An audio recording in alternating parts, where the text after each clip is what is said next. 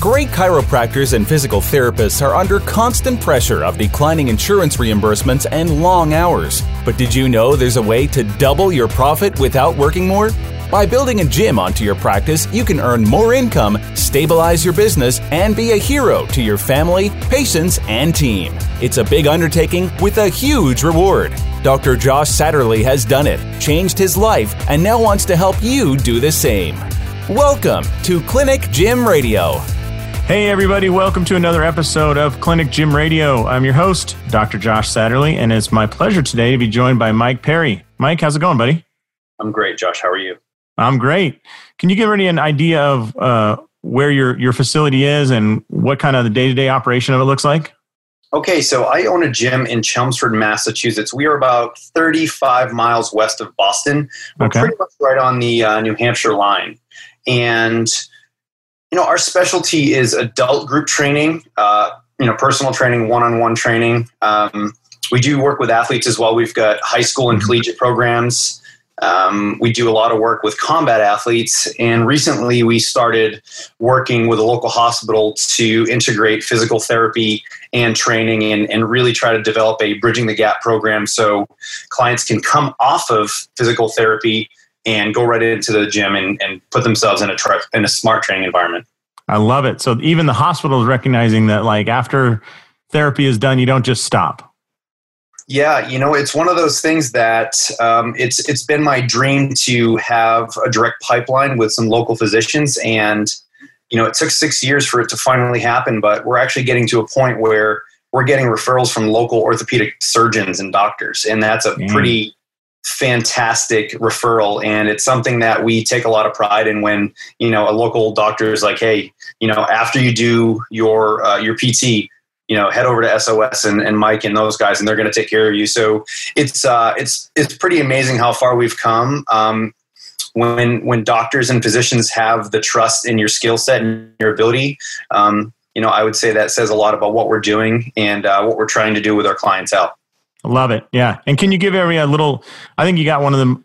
I certainly think it's one of the most beautiful facilities around um, because it's not a sterile training environment. You know, like you've got some big old wood posts in the middle of it and stuff. But can you give any idea about the actual facility? Like how many coaches, how many square feet, blah blah blah. Yeah.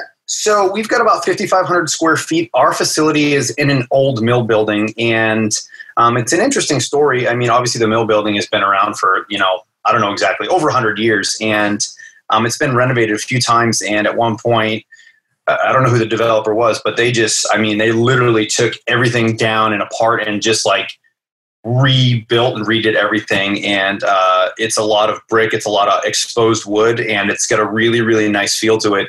And um, you know that is one of the things that i think people when they come into our facility they just look around and they're like wow this is a you know a beautiful beautiful facility. It's got some uh, charisma to it. But also from a training standpoint i mean we've just got all the goodies as well. I think we do a good job at utilizing the space. So um, you know it's, it's a nice layout and uh, we're definitely spoiled. Uh, we always get a lot of compliments on our facility as far as coaches go we have uh, let's see as far as full time we've got three three full time and four part time employees actually five part time employees and that's pretty much how we run it. Um, nice. Yeah, it keeps us busy, uh, but at the same time, we're trying to make sure that when we grow, it's an appropriate growth and that we can deliver the same product as we grow. Um, if 100 people came through the door tomorrow, man, I wouldn't know what to do, to be honest with you, because I don't think we could service them in the way that we have in the beginning. And I want to make sure that with that growth, the quality doesn't change. Mm-hmm. Awesome. So, are most of your coaches uh, so for those people who are listening, a lot of them are clinicians and they haven't yet run fitness classes, so they haven't really seen how it goes. And um, a lot of the people I talk to are still used to the model they see in like a 24 hour fitness where it's big room full of equipment, no no expertise.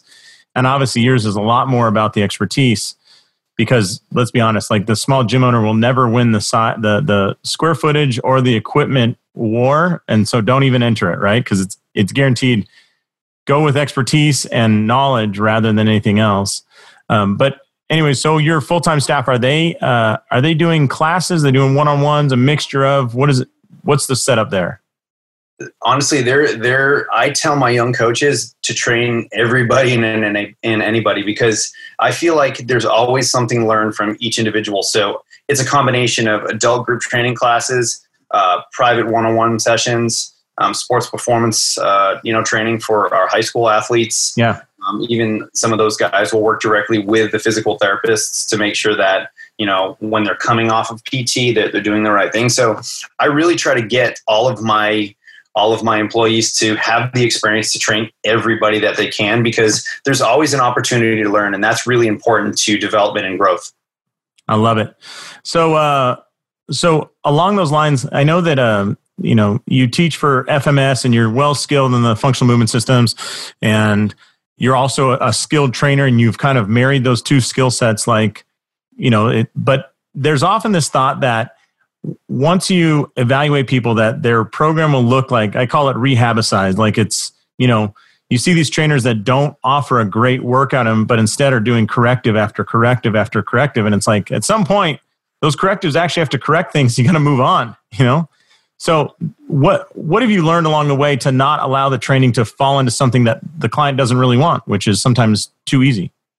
Well, I think oftentimes you, you obviously have to have a good baseline and a good evaluation uh-huh. System. Obviously, teaching for FMS, um, that is our baseline. But you know, I think the first thing that you have to you have to really explain to your clientele is that hey, there's a few things that we want to focus on to improve mm-hmm. movement quality, uh, etc but that is just a you know a short stint and that is just something that hopefully we're going to spend you know a few weeks or a month on and then boom we're going to go into some actual strength training some actual metabolic conditioning some core training so oftentimes let's say someone comes in and they have an ankle injury or lower limb issue that they're you know in the process of you know working on and, re- and doing rehab on. Um, man, upper body as long as they're moving well, upper body's game. So that's a great opportunity to spend a lot of time strengthening their upper body, strengthening their core. Um, we do this a lot with with people with any type of injuries. I would say the biggest surprise that people have is like when we get our ACL rehab clients where they come in and you know yeah we're doing the basic stuff. We're going to do your mini band stuff and there's nothing wrong with some basic activation drills but you better believe they're going to be doing pull-ups bench press core work. They're going to be doing all those other things to get them strong as well. So when people come in and they they want to rehabilitate an injury or work on correctives um, yeah that's obviously part of the plan but if you're spending an hour doing you know mini band walks and you know really silly kind of foofy uh, corrective exercises you're wasting time. So I, I do think that there's a time and a place for those correctives but you know you have to look at your program. And if you're not making some sort of change within the first you know few weeks you, are not you're either hitting the wrong thing or you're not doing a good job or there's an underlying issue that you're not prepared to take on and you should make sure that you reach out to a clinician or a medical professional so they can maybe take a look because you know sometimes there's there's just scenarios that need some hands-on work and they need a skilled clinician to take care of those things so um, corrective exercise man i i hate it and, and, and I make a living doing it. So it's one of those things where um, it just, I even hate the term because people automatically think, um, okay, corrective exercise, we're going to be doing like bird dogs, mini band walks, and you know, uh, Pallof presses like for the rest of our life. And those are cool things, but at the same time, we got to learn the basics, right? And I'm a huge fan of just implementing smart training progressions. So, mm-hmm. um, you know, if you're gonna, you know, squatting, if you want to squat, everybody's going to squat sooner or later, right? Whether you, you know, your goal is to, you know, I don't know, pick something up pick something up off of the ground or you know having the ability to use the bathroom by yourself that's a squat pattern. So why wouldn't we just train it in an efficient way? Not only are you going to be functional but you are going to get stronger in the process. So um, i try to educate people on the fact that hey listen what we're trying to do is we're trying to improve your quality of life. We're, we're trying to improve function. And when we nail those movement patterns down you're going to get stronger you're going to get more durable and they're obviously going to be the aesthetic components uh, that come along with it. So um, you know, I really believe in in really mastering the fundamentals, but do do your correctives and fix them and then move on and put together a smart quality strength and conditioning program. And then i think you're going to see a ton of results. Yeah I'm, I'm trying to think of an analogy. I've been trying to think about this for years probably. But i think corrective exercise is is the salt in a really good meal. Like it should be sprinkled in And I've never had a meal where there was no salt. I'm, I'm sure there could be one, but you know, it's sprinkled in, but you would never serve a plate of salt to somebody and call it a meal. Like you still need the meat, which is the very good strength progressions, you know, and if you're a good enough coach, your progressions and regressions list is so long that, that almost nobody fits along that spectrum at some point. Even if they are, you know, five days post ACL surgery, it's like, great. What about their, you know, up, like you said, upper body is there's no restrictions there, and uh, and there's quite a quite a bit you can do. So I don't know. I don't know if that analogy holds up, but that that's my thought. You know, and, and a lot of people just go so crazy with an hour of, like you said, mini band walks and and glute activation drills. And it's like, dude, come on. There's so much more than that. Well, you know what I found with correctives and over time, and, and obviously Gray's talked about this is, you know, I try to put people in environments where the environment and the exercise will help dictate the outcome. And I, I, I definitely believe that a lot of people overcoach.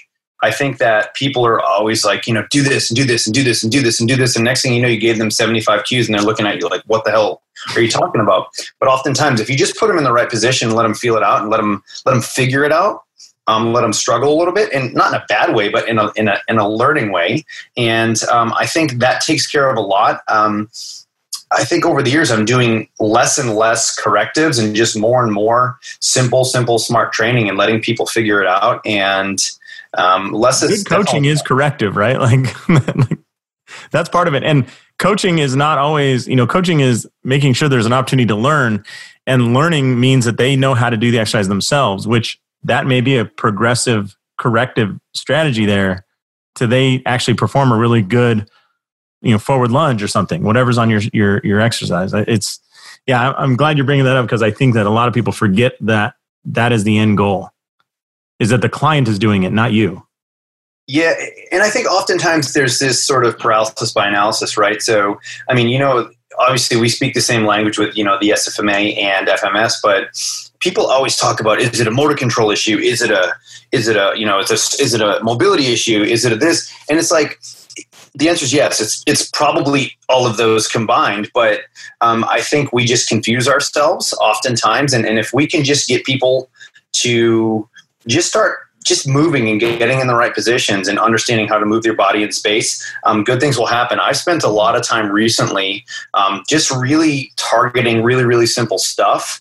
Um, and call it motor control, call it whatever you want, but um, you know, just teaching people the basics. And, and what I've figured out is like man, if you can get a client early on to understand just how to move their pelvis independently of the rest of their body, how to extend their thoracic spine, uh, you know, without moving the rest of their body. If I can get those people to do those things and understand how to, you know, move their pelvis here, extend the thoracic spine here, put the rib cage here, everything else gets easier. Mm-hmm. So that's one of the things that I've spent a ton of time on. Call it, you know, core training if you want. Um, but if I'm finding that if I can get those things done as quickly as possible, the other stuff's fluff. The other stuff is super easy. So that's where I'm actually spending a lot of my time is just finding those those really early postures and just mm-hmm. teaching them and hammering them, and then squatting, lunging, everything else on top of it is is cake. And uh, those are one of the things that I've I've really focused on recently, and it's fixed and it's helped a lot of people because if they can understand those big rocks, everything else gets a lot easier. And um, does that hold up true in your your? So let's take two totally disparate groups, like your professional MMA fighters. I know you have some guys fighting in the UFC, so that's the highest. That's the peak of their sport, right? They're at the highest level you can attain in their sport. And then you're talking about getting referrals from PD, PT departments and orthos. Mm-hmm. So those are people that currently have in- injuries. Do those two skill sets are they effective for both groups? Absolutely. Wow. Because one of the things you have to understand is that um, first you get to find someone's starting point, someone's appropriate starting point. Mm-hmm. And with professional athletes, while they may be a professional in their given the sport, it doesn't mean that they're a professional in the weight room. It doesn't mean that their training age is very, very high. So oftentimes, just their through through practice and genetics and and all the things they've done before that, they that's got them to a certain point. That doesn't mean that they're going to back squat well you know and that's one of the things people have to understand is you can't assume because someone is an incredibly high level athlete that they're good at something but you can't assume just because someone's coming out of a rehab scenario that they're incredibly weak and fragile and they're not durable right? So i think you have that's to really point man. I think that gets overlooked. I think you have to really give people the opportunity to uh, show you what they've got and also to show you what they don't have because there's been times, man, and, and I'm sure you've done this. I, I mean, someone walks in the door and I'm like, e, you know, what is this going to look like? And, you know, the, you know, they, they, you're just thinking, man, this guy's not going to move well or this woman's not going to move well. And all of a sudden they bang out a three in the deep squat and you're like, what the heck? So I, I think you, you oftentimes have to give the people the opportunity to show you what they're, they're uh, capable of doing. And, man, human beings are not as fragile as as people say they are, and um, you know they're going to come in, and if they're motivated, they're going to come in and work hard. So I think that's an important part of of the rehab component. At least what I'm doing, if I come in and you know there's some people ready to work, so uh, you can't judge a book by its cover, and and, and, uh, and I'll tell you the two most surprising things I've ever seen in my life, and I'd love to hear yours because. I think there's there's this whole group on Facebook that's like, oh, the FMS isn't good, blah blah blah. Like, you know these these keyboard warriors that talk all the smack about it and you know i think part of it is just ask people to perform the different movements that you might ask them to do in your gym and look at what they look like because you will be surprised. And so uh, the two things i don't do you know who shane hamman is? He was a uh, competing in the us in the 105 kilo plus olympic weightlifting. He went to athens. He's he's a huge man a huge man. He's five foot 11 probably at competition times weighs 360 and uh, dude can move some weight anyways i happen to be at the olympic training center driving through and uh, you got this big i mean he looks like a big fat dude two-handed reverse dunks a basketball i mean yes, just drops into it two steps and he is just i mean you're like that much mass should not move up and down like that but you know, when he's used to putting 500 you know, pounds over his head, it's amazing what your body can do when you just let it loose. Mm-hmm. So I was blown away by that. And that's my don't assume. And then to your point, one of the best squats I've ever seen in my life that just blew me out of the water was doing the SFMA with a woman who was 83 years old. And I said, Can you put your arms up like this and just squat down? She's like, What do you mean? I said, Just squat down and she puts her arms up and they're not going into you know 170 degrees of shoulder flexion like they're she's kind of tight mm-hmm. she drops into what was almost like the most perfect squat if her arm position was a little bit better would have been they would have put it on the cover of a freaking manual it was so perfect and then she stands up she goes huh i haven't done that in 25 years i'm like that's why we do this right like you don't like there's nothing to chase there when she's talking about everything else but uh, what are your most surprised? What where have you been surprised before? So um, I'll tell you one story. A good friend of mine played in the NFL for uh, 11 years, and uh, he was just uh, after his first contract, maybe his second contract. He wasn't sure if he was going to re up, and so he was kind of in limbo. And he's like, "Hey, can you come down and work with me?" I'm like, "Absolutely." I'm like, "Well, let me screen you."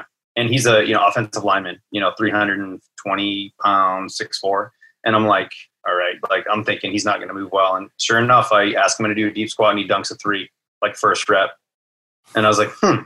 And then I walk him through the rest of the FMS, and uh, I think it was like a 19.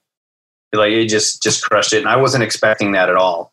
Um, but I mean, you know, the guy did some smart training over the years. He was uh, played in five Super Bowls, uh, has three Pro Bowls. Holy smokes! Yeah. So, um, you know, that was something that um, that was something that I was like, wow, that was a pretty impressive story. And then uh, another funny story. This isn't so much. Actually, this is uh, more of a you know a screening, but also a strength story. Um, so when I first started training uh, MMA fighters, um, my first full time client was a guy named Rob Font. He came to me. Uh, he was a four and one pro and he came to me. He's, he did a little bit of strength and conditioning, but not a whole heck of a lot. And uh, so he comes in and, and I do his whole eval stuff. And there's some stuff that he can and can't do. And he, you know, we take him through some basics. So he, he, he scored decent enough where we could start training. And then we're just doing some baseline testing on his strength just to kind of see where he's at. Mm-hmm. So he's over there and he bangs out his pull ups and he gets like seven or eight, right? And my wife's at the gym at the time. And my wife had just finished uh, Pavel's uh, fighter pull up program. And actually, Pavel references my wife in the Tim Ferriss uh, podcast that he did. So my wife at that point was doing 14 strict dead hang tactical pull ups. So he's over there, like, did a seven, and my wife's over there just banging out reps. And he's like, he's like, what is she training for? So that's my wife, man. She just, he's like he just shakes his head and puts his head down. So here we have this like pro MMA fighter that banged out like maybe maybe seven or eight reps, and then um, you know my wife's over there like doing double. So that was a pretty funny story. But now Rob is in the UFC and he's number uh, he's ranked number eleven in the world in the bantamweight division. So um, it's kind of cool to see his progress and uh, and go from there. So, but again, here's a guy that he was a pro fighter and you know he, he really didn't have any weight room experience, but he was still a professional fighter. So you would think automatically people think, oh, he's a fighter. He must be able to do crazy workouts and we should kill him. And I'm like, no, he's actually kind of weak. Like, we got to fix that stuff. And the flip side is often true as well, where you got a superstar in the gym who can't do crap on the field of play, right? Like, they're, they're, those aren't perfectly correlated, right? They're, oh, yeah, um, yeah. I mean, I have guys that, you know, in the weight room, in, in the strength and conditioning world, they're killers. And I'm like, dude, like I can't help you. You just like you just stink at your sport. I, I, mean, I don't say that to him, but like you know, no, I'm thinking that to myself. I'm like, listen, like you know, you deadlift 500, you squat 400, you can your conditioning's through the roof. You just stink at your sport, like, yeah. and you don't need to be in the weight room anymore. Like you need. We had a kid come in, and he's like, I want to go out on on. Uh, web.com for golf which is kind of like the uh, minor leagues of golf right and it's like, what are you currently like? What's your current handicap? He's like, eh, scratch. Now, in the world of golf, like scratch is like saying I'm a purple belt in jujitsu. I mean, it's like there's dime a dozen now. You know, it used to be incredible that, but now it's dime a dozen. So he's scratch. He's got to improve by probably five strokes, which is really hard, right? But what we always hope for is that they came in and it's like, if I'm playing scratch, but I've got this massive limitation in my hips or my wrists are totally jacked up or I'm just totally out of shape. It's like, well, there there might be a few strokes hiding in there, you know. Mm-hmm. So we take them through the SFMA. It's it's it's a freaking clinic on how to perform the moves. I mean, everything looks fine. Everything looks perfect. Range of motion is great. Stability is great. It's like, all right, well, hopefully we find a big deficiency here in the gym. Take him into the gym, do our strength testing, power testing, uh, in his kinematic sequence, and it was like everything was good. And it's like, dude, I got bad news. You you just got to get better at golf. Like you're in great shape. You got no medical issues. You know, your power numbers are good. Your sequence is good. You just suck. yeah, and and and that's but but that's honestly, but you would have never known that if you didn't take the time to do right. Yeah. evaluation and etc. But also just being honest with people. Um, I think people are waiting for the uh, you know the magic thing, like oh, if I hire this person, it's going to be good, or if I hire this person, it's going to be good. But if you can just take it really at a, a take a step back and take a look at people's abilities, overall abilities, and give them an honest answer, that's it. It's like, man, you just need to get better at golf, right? I mean, that's just what it boils down to. Yeah, it's like oftentimes in a. I remember when I was in college that the uh, the strength coach there, Brett Tedsbury, would say, you know, you, just got to get your legs stronger, and it's like that was the keystone to everything. But you know, these guys would come from junior junior college transfers that could bench. We had a kid that could bench like 485 for three or something and uh, and watching him squat 135 was like it was uncomfortable to watch. Like it was not a good quality movement. And you're like, he's like, you just got to get your legs stronger. So it's always funny when there's just certain keystones to to sports or activities that uh, just you don't know until you ask. You know, here we this guy's got a 485 bench, and we're like, oh, so he's probably strong in his legs, and it's like, no, he's the weakest person in our weight room with legs. And uh, yeah, it's just it's hilarious how you don't know until you, you test it.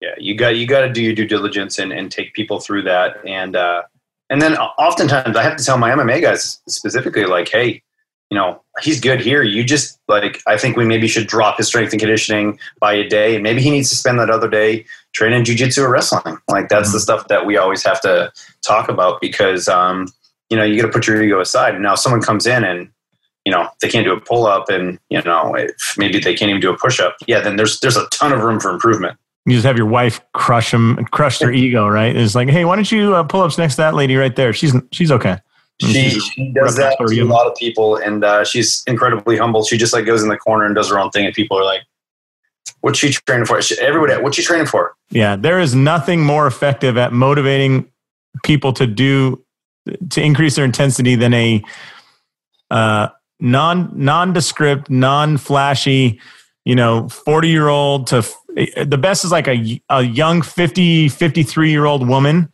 who's in good shape and but doesn't look like she's anything amazing that doesn't wear bright clothes have her rep out pull-ups and squats or you know split squats.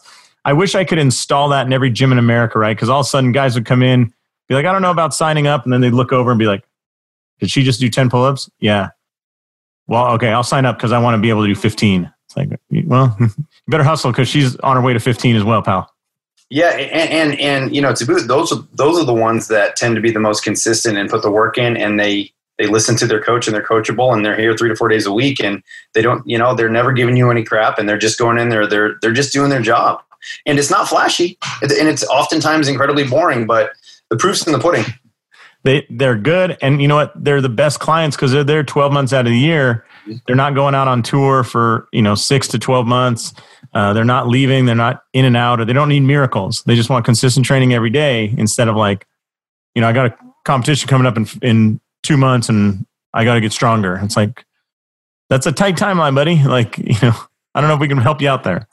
Yeah, yeah, that, that, those are the best cases, and they're often the um, they're, the, they're your best customers, and and uh, you know they come in, they they do their training, they never argue about payment. It's it, you know, and those are the ones that probably tend to get the least amount of attention, whereas the pain in the butts are the ones that actually get the most amount of attention because they're just a pain in the butt and they want attention. So that's another. Oh yeah, dollar for dollar, you're making a ton more with the the the housewife who's 46 years old than you are with the professional anything, right?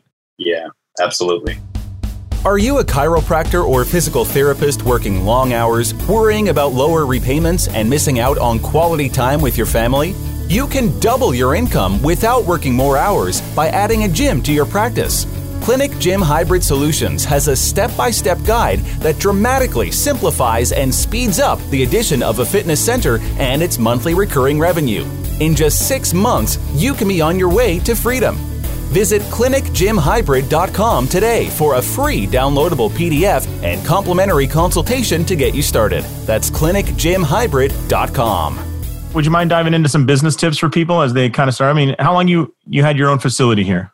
Uh, so we have been here uh, six and a half years. Perfect. Okay. Um, we started our business um, out of our home. Um, actually, about seven and a half years ago, and we were we were moving at the time. We had a small little condo near Boston, and we decided that we were going to move out and you know move away from the city. And uh, we were looking at houses and we went to this new house, and um, the way that it was set up, it was on a slight hill, and it had a uh, had a basement with ten foot ceilings.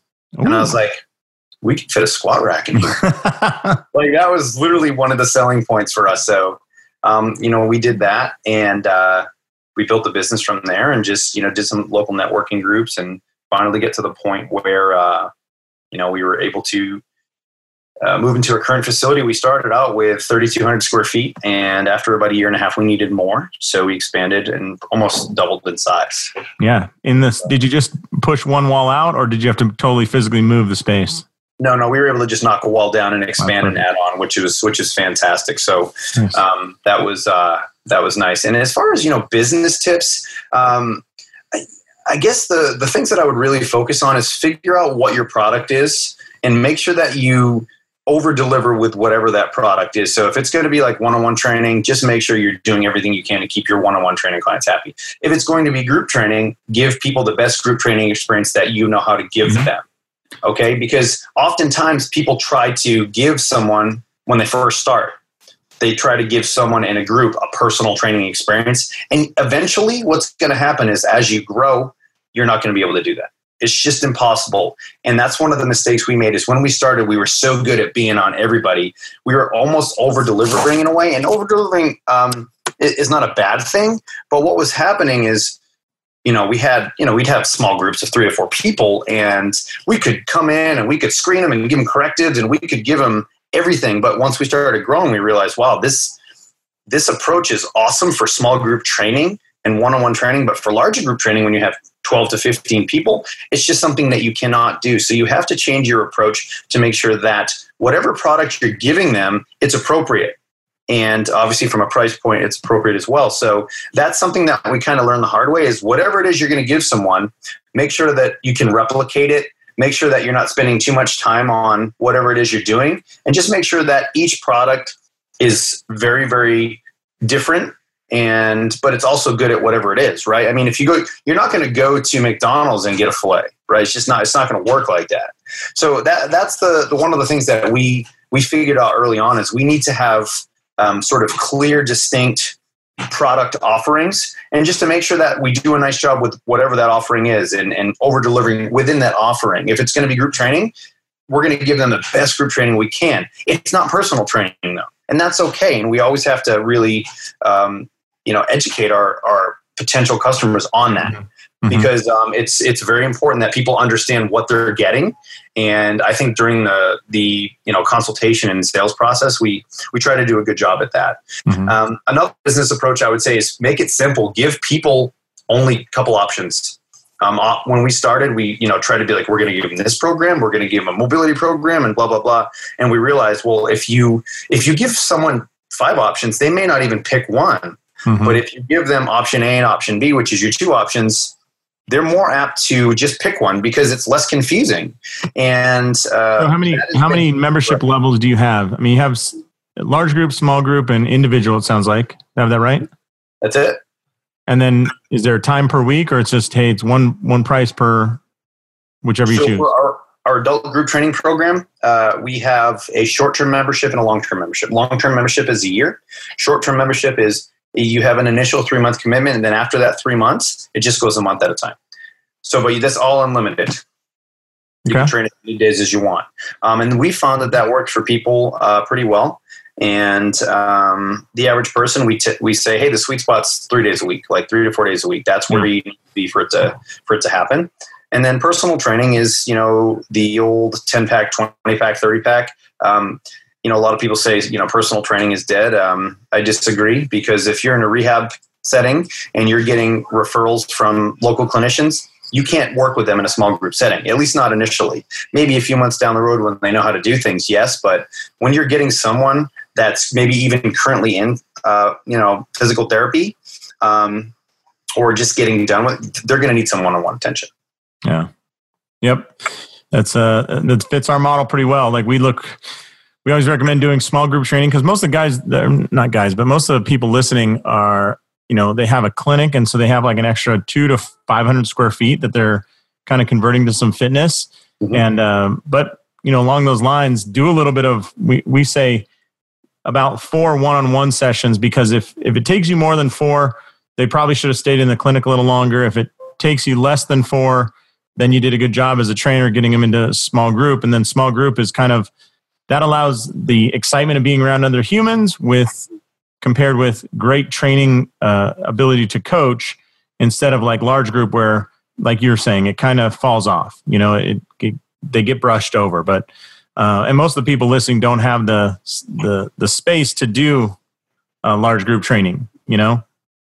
So what are what's another uh, one or two other hard fought lessons you you've kind of come away with from the last six years? Uh no side deals.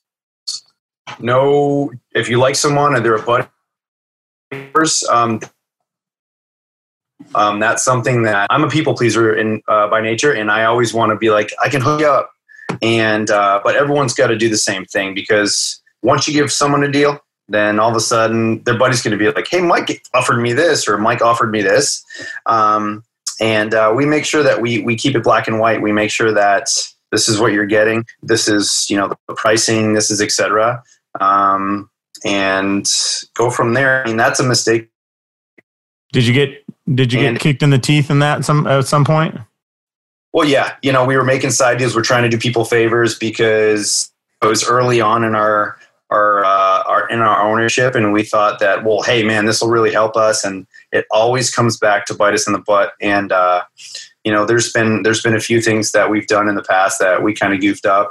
Um, I'm trying to think of some other things that we really goofed up on. Is uh, you know, make sure that when you are you know working with potential uh, you know potential potential clients or customers and you're going through like your contract and your training agreement i literally read like every single line verbatim to them and have them initial it because I always tell them, hey, I want you to know what you're signing. And I always explain it to them in a way that, like, hey, you know, and I'll even give them a scenario. Like, if, you know, we, you know, because we offer, um, you can, if you have a year membership, we offer the ability to pause uh, for a medical reason. And I explain to them, like, hey, if there's a medical reason why you cannot legitimately get here, we can pause your membership. But you know, if you you know if you you know rolled your ankle and you know you need to maybe take a few days off um, and, and stay away from lower body, we can make those changes for you. So get your butt back in the gym and start training. Mm-hmm. So those are the things that we uh, we always try to do as far as you know really being crystal clear on contracts and training agreements. Um, you can never be uh, you can never be too clear when it comes to those training scenarios. And um, well, the fact that you have contracts puts you in an elite, what, 25% of the industry that just, you know, at, at best it was written on the back of a cocktail napkin. You guys sounds like you're actually going through it with the client. I was surprised. We had a contract with a person and they signed up and all of a sudden they're like, I need a refund or something. I'm like, what are you talking about? And uh, just, you know, the, the they were asking to violate the contract and I just don't know why because it, it didn't it didn't make sense with the person who was asking for that. And then we found out oh they're you know they're getting a divorce and they're under some undue stress. But it was weird that they were asking to break a contract. You're like this doesn't make any sense. And why would you do that? Because it, it's in fact a contract. Like we're going to provide this and you provide that you know? Yeah and, and, and like we tell people um, and, and it's as we've grown and as we've you know got more members we seem to run in this a little bit more and more. I mean you know, some people sign up for a year and then after like seven months, they're like, I want to cancel. And it's like, well, okay, cool. But here's a copy of your contract. We send them it. This is what you signed. This is what you agreed to. Here are your options. You can continue and this is what you'll end up paying or this is your cancellation fee. And, and I think for some reason, when you have a small business, people think it's you know you're maybe because they see you on a daily basis and they think oh they're just a nice person but um, and be like hey you know, we paid you for like the last four or five months. Can you give us a month off? They'd be like, hell no. But for some reason, when you own a gym, people think as if it's just like a fun thing we do. Meanwhile, it's like this is this is how I feed my family. This is how I pay my bills. So sure. um, it, it's one of those things that you always have to educate people on, and uh, it's it's just very odd. I mean, we've had some really some really funny scenarios where someone's like, "Hey, I didn't come, you know, for the last month. I was busy. Can I get a refund?" And I'm like, no, you can't get a refund because you didn't show up. Like, you know, that's like me. When you go on vacation, your mortgage company doesn't give you a break on paying for it, right? Like, exactly. Or I always use this scenario. Listen, I'm not going to order a pizza, have it delivered, eat half of the pizza, and then call the place back and be like, "Hey, listen, I only ate half of this. Can you give me a refund for the remaining half?" Like, it just makes zero sense. But for some reason, people think that that is an acceptable thing to do with uh, with with gym memberships. And then the funny thing is, then they get mad at you when you ask them to hold up to the contract that they signed and agreed to. It's very interesting, and there are scenarios you just have to let it go and let it slide because it's just not worth your time. But um, you know, we've we've had to use a lawyer sometimes, and um, because again, it's it's just something that if if people are bullies and there's a lot of people out there that are bullies and they they think they can walk all over you sometimes you just have to do the right thing you have to do the the the best thing for your business and that's just standing your ground it's not being a jerk it's just you know if you let everybody do whatever they want what's the point of having contracts mm-hmm. yeah that's the only thing uh, it's the only thing you got. And by the way, if you ever get valuated by a bank or you want to borrow money or anything, what they usually ask for is what kind of contracts do you have and what kind of uh, monthly recurring revenue and how much of that revenue is on contract. So the contract doesn't just protect you that way, it also gives you access to other things because the bank realizes that's the only business there is. Like if there's no contract, people just drift off in the middle of the night and you can't do anything about it. So in yeah. the end, don't don't freaking live without contracts is what I'm saying. Yeah, and it's funny because I have a, a client of mine and he owns eight or ten large gyms in the area and uh, he's he's a he's a nice guy. He's a hard worker, very successful guy, but he's almost like a little like yeah, what's that movie when Clint Eastwood when he's he's just uh, he's Gran like Torino. Yeah, he's totally he's got a little Clint Eastwood and Gran Torino in him. You could tell he's just a little calloused, and he's you know he's seen too much, and he's just like you know he's got funny stories, but you know you can tell like he just gets a little calloused about those sort of things because he has to deal with this stuff. I mean, he's got hundreds of thousands of members. So for him, it's just like another. Uh, here's another one. Here's another one. Here's another one. Um, and it's interesting because you know at this point he doesn't let something like a contractual thing just bother him. He just kind of does what he has. Yeah. Uh, I think at a certain point you have to you have to get used to the fact that hey you may you know, you may get some people upset with you, but that's just part of running a business. So you're saying that your your client uh, he he has seen it all and done it all with contracts, uh, but what advice did he give you? He just said, "Hey, he's like you're sticking to your guns, but also be okay with every once in a while having to just cut people off and just say see you later."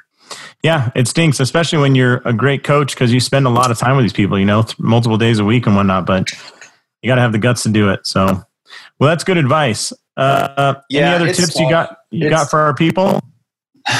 From a business standpoint, um, keep your gym clean, man. Keep your bathrooms clean.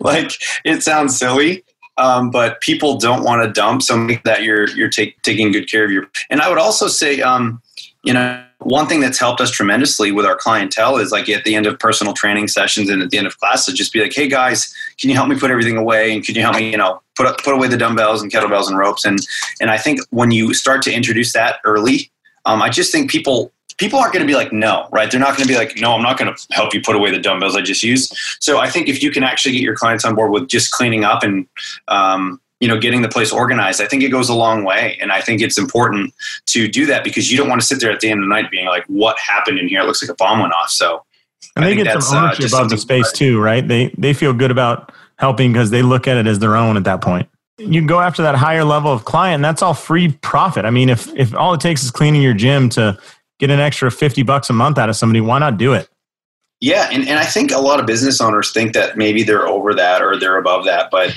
I can't tell you how many years um, we, you know, I was cleaning the toilets a couple days a week and just getting in there. And, you know, I mean, I did it and our company did it for almost five years where we did it ourselves. And then finally we got to a point where we said, hey, we're going to invest in hiring a cleaner. So um, that was just a decision that we made that, hey, you know, that time spent can be used for other things.